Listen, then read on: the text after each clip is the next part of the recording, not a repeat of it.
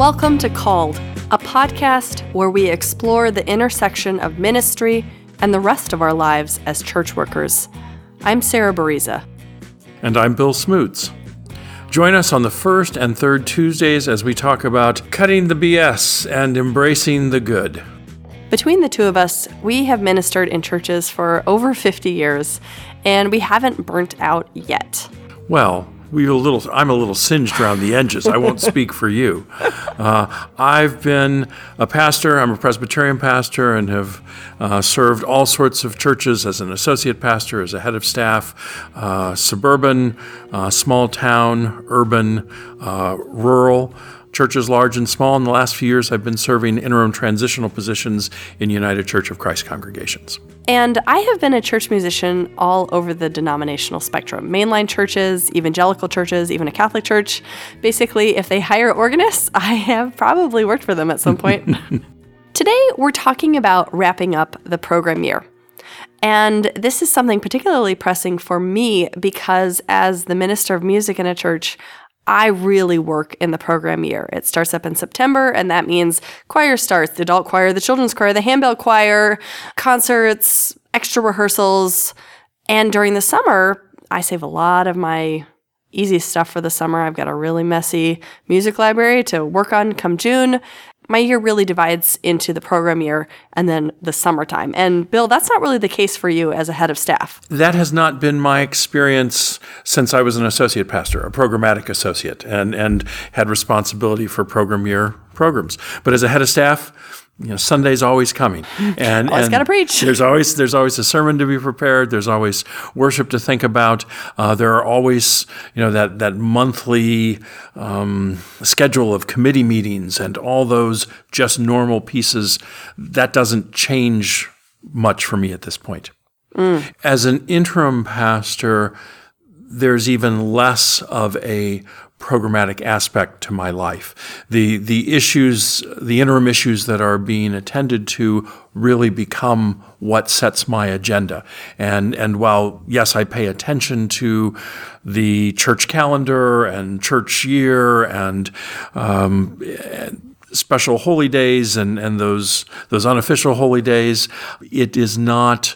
Uh, it, it's it's really the interim steps, the interim task that a specific congregation needs to attend to that set my agenda. You don't really have to take stock of what happened in the last 12 months and where you want to go in the next 12 months in the same way that someone who's working really programmatically really has to. Correct. I, I, think that's that's a fair statement. I, I need to pay attention to what's happened mm-hmm. and, and oh, where sure. we're going, yeah. but but not in the same way that somebody who's focused more programmatically does. Yeah, it wouldn't make a lot of sense for you to save a messy music library for the summertime because it's not like your schedule clears no. up a lot. And I might not be around for the summer, mm-hmm. depending yeah, exactly. on how quickly mm-hmm. a search committee is working. Yeah. So here are some things that I've thought about as I'm wrapping up this program year. First of all, I'm thinking about what worked and what I want to celebrate. And I've just been, I'm the minister of music at this church, and I'm thinking about how I've introduced new congregational music, and I'm thinking of how the choir has grown. I'm thinking of how I've been able to involve instrumentalists in our services, and I'm really happy with how those things have gone. I'm also thinking about what didn't work. Um, and one thing I thought of is how I'm thinking about different ways to integrate social media and utilize utilize its powers without um, falling into its pitfalls. And one thing I tried last fall was what I called a Sunday forecast, and it was like, oh, here's the music that's coming up on Sunday. And I just found that didn't do very much. It was like one extra thing for me to do, and it didn't seem to people just anything. didn't respond. Yeah, not really. It didn't. It was like, oh, well, you know, if we come on Sunday, then we'll know what the music is. It's not like people wanted to know ahead of time. Or I included like the sermon topic, and I don't think people necessarily cared about knowing it ahead of time. I, I didn't get a sense. I think that may have been something they cared about in the 50s, yeah. uh, the 1950s, but I don't. I don't think that's an but issue not in the world of for Facebook. most folks. I, I, I, think if they're going to come to church, they're coming to church. Mm-hmm. Yeah, and, and, and, that's the sense I it's got from the community eventually. they're coming for, the the friendships. Mm-hmm. Uh, I don't think they're coming for a specific sermon or a specific choral anthem. Mm, yeah. So th- there it is, thinking about things that worked really well, things that didn't work as well. Another thing that I've thought about is gaps. And as I'm taking stock of the year, I'm thinking, oh, like like here is like the collective here's all the all the work that happened over the big picture of the year. And then as I look at that big picture, I think, oh, I missed a spot. One example of that is that I I really intentionally program music by women composers, and I made a list of all these different composers uh, for my blog. And then I and then I was like, oh, one of these is a person of color out of all of these women composers.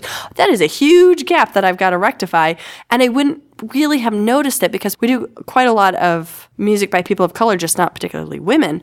And like I didn't really put two and two together until I took stock of everything and noticed until I noticed oh there's a there's something missing here that is really important to the values of the congregation I serve.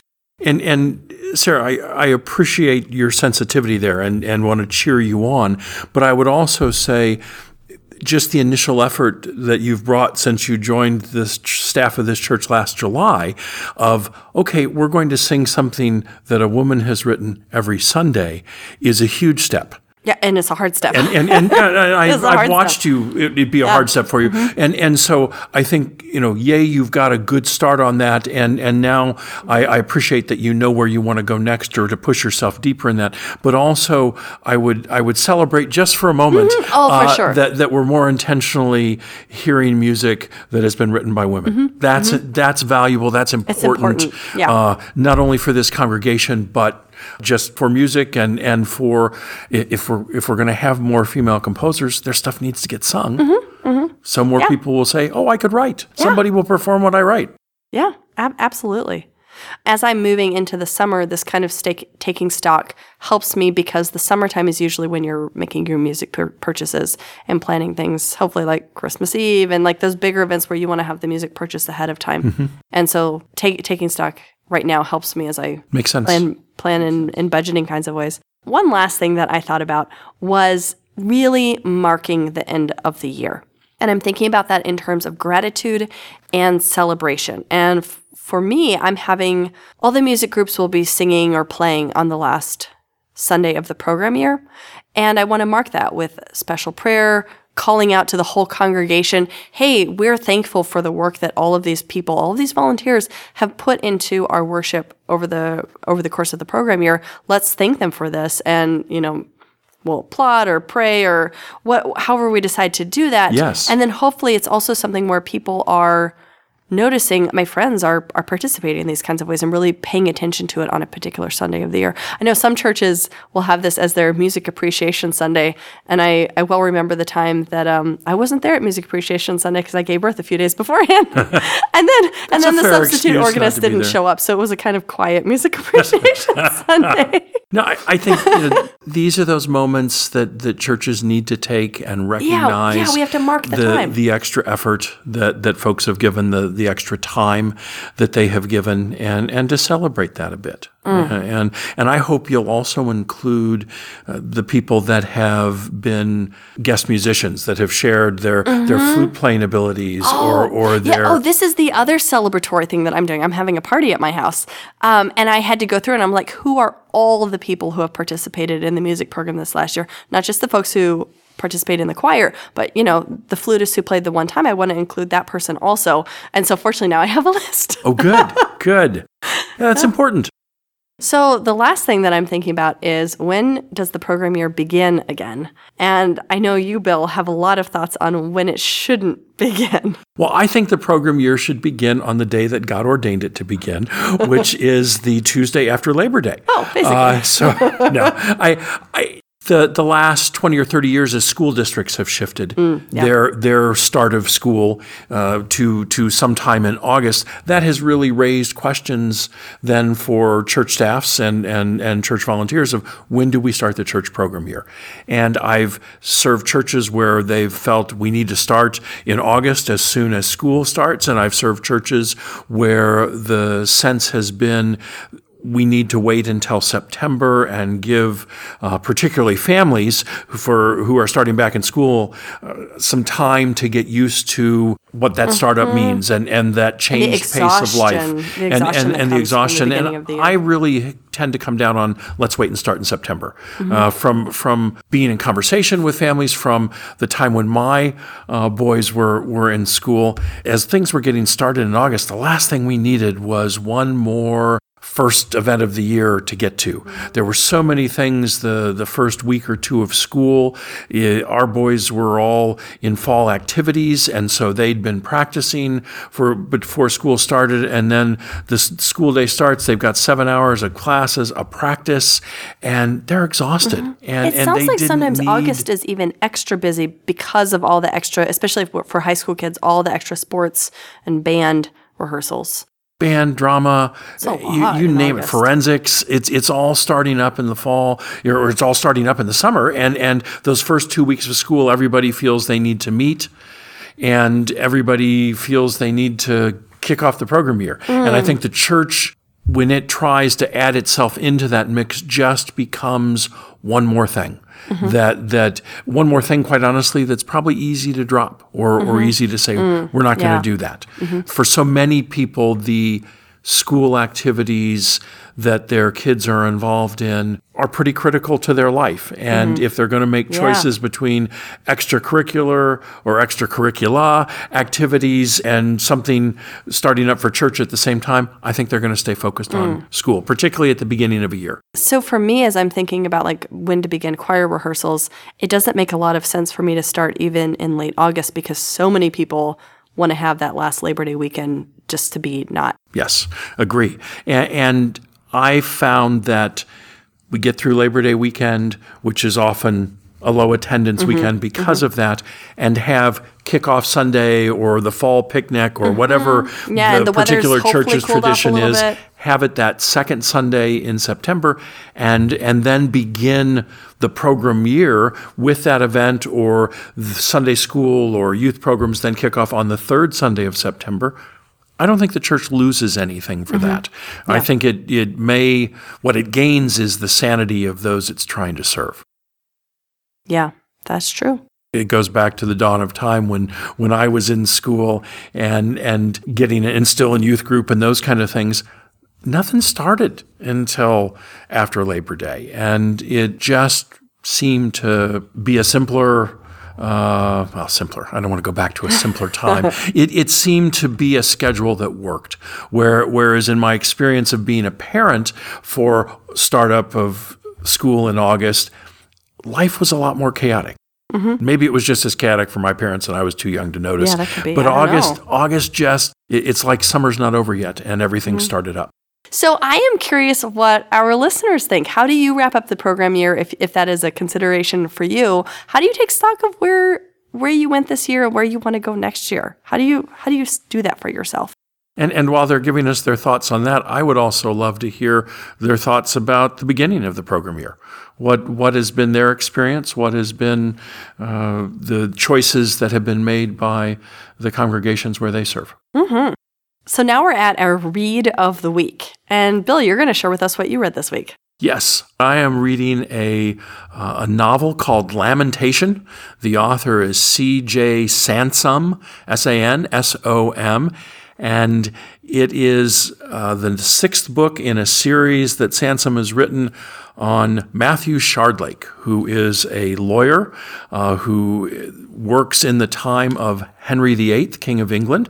So this is this particular book is set in the mid 1540s, and it's a time that Henry is dying actively, or and will soon or, or will soon die. And there there's intrigue and some murders, and there's a document that the the the Shardlake and his compatriots are trying to recover. But there's also some fascinating religious questions for me circling around this time Yeah, there's a lot going on right now. as as Henry's getting prepared to die, the forces that would like to see England go back to being a Roman Catholic country, and the forces that would like to see England continue forward in its version of the Reformation are organizing themselves, are, are getting ready for the opening that Henry's death will create to see who will prevail. And there's all sorts of fascinating theological arguments going on. There are factions that are uh, actively scheming and working against one another. And it, it makes for a very rich background to this this story. I have not gone back and done historical research on my own since I've started reading this, but it, it has me curious uh, because I, I don't know enough about how things move forward. I know what happened in England. Yes, we've got the Church mm-hmm. of England and yeah. it's lasted a long time, but I, I, wasn't aware of the fervor around Henry's death and, and the shift towards Edward VI, and, and I'm curious to learn more now. I bet it's really interesting reading about a time when religion and politics were so connected, given that we live in a time when religion and politics are so connected. There have been some moments when I'm going, oh, things really haven't changed. Oh, people are much. still people. people well, and, and we're still fighting over the the silly fine points of doctrine that that don't mean that much in, in the big scope, or particularly the violence. People seem so mm. willing to use violence against one another in 16th century England and that hasn't changed all that much today. Mm, and, yeah. and it's it's sad to say, and how much of that violence revolves around somebody's faith. It, it saddens me that that we as humankind have not matured any more in the last 500 years. Mm. End of sermon. Sorry. so, on a different note, I recently read The Art of Gathering by Priya Parker. And she is someone who, as her profession, organizes meetings for people. And a lot of those are at a very high diplomatic level. And this book has, for me, two different angles that are really relevant for churches. One is just structuring meetings so, entrances and exits, and where do you place the announcements, and when do you thank people? When do you honor the people? How do you make that a productive thing and not just blah, blah, blah, blah, blah, thank you, thank you, thank you to all the people? So, there's that like structural element. How do you run really great gatherings, as she puts it? And then the other part that I think is really fascinating for us as people who work in churches is creating conversations. And she talks about this in terms of conversations around death, conversations around love, conversations where you have to take yourself out of yourself where you have to be vulnerable in order for them to be productive and how do you how do you facilitate that kind of thing? And she does that for her living facilitating these kinds of conversations. And one element that i'm sure is not relevant for anyone listening to this um, but in ca- just in case she talks a lot about facilitating conversations around conflict. Now why would that be relevant to the church I sarah? know, right? Um, but she she talks about having conversations where people actually articulate what they disagree about. And sometimes she is hired to say help a business um, have their leaders actually talk about what they're disagreeing about instead of being really polite about it. And you can't run your business if you are wanting to go in two different directions and then never talk about your two different directions. Sounds like a lot like a marriage. You got you got to talk about where you're going and if you disagree, you really have to surface that disagreement and articulate it in a really specific way so you can actually talk about it. She talks about how to do that in healthy, productive, organization building kinds of ways. And um, if that's not enough, she actually does talk quite a bit about small organizations and religious organizations throughout, even though that's not her primary focus. She does frequently say, oh, this, is, this applies to religious organizations. This applies to small organizations. This applies to staff meetings. Mm. Um, so a lot of, a lot of good stuff in there for people who work in churches. Yes. And for people that use words and images mm-hmm. and metaphors and, and, and invite imagination. Conversations. Yes, we the church really do conversate or do conflict poorly, mm-hmm. and, and yeah. any resources that can help us be more intentionally in conversation, mm-hmm. particularly in conversations where we disagree. Mm-hmm. And, and, again, in, in this political day and age where the, the model we have is you just don't talk to your mm-hmm. enemies, you belittle them mm-hmm. or make person. fun of them or ignore them. I, sadly, I think the church often imitates that model. Mm-hmm. And yeah. so the opportunity to learn a different way to practice an approach where we value each other and talk to each other even when we disagree and talk through those disagreements is huge. That is it for this week's installment of Called. We're so glad you've chosen to spend a few moments with us. And, and again, remind you to look forward for new episodes on the first and third Tuesdays of each month. You can find the show notes at calledpodcast.com. Just look for episode two. And if you enjoyed the show, please share it with your ministry buddies and uh, review the show wherever you listen to podcasts. I'm Sarah Bariza. And I'm Bill Smoots. Until next time, cut out the BS and embrace the good.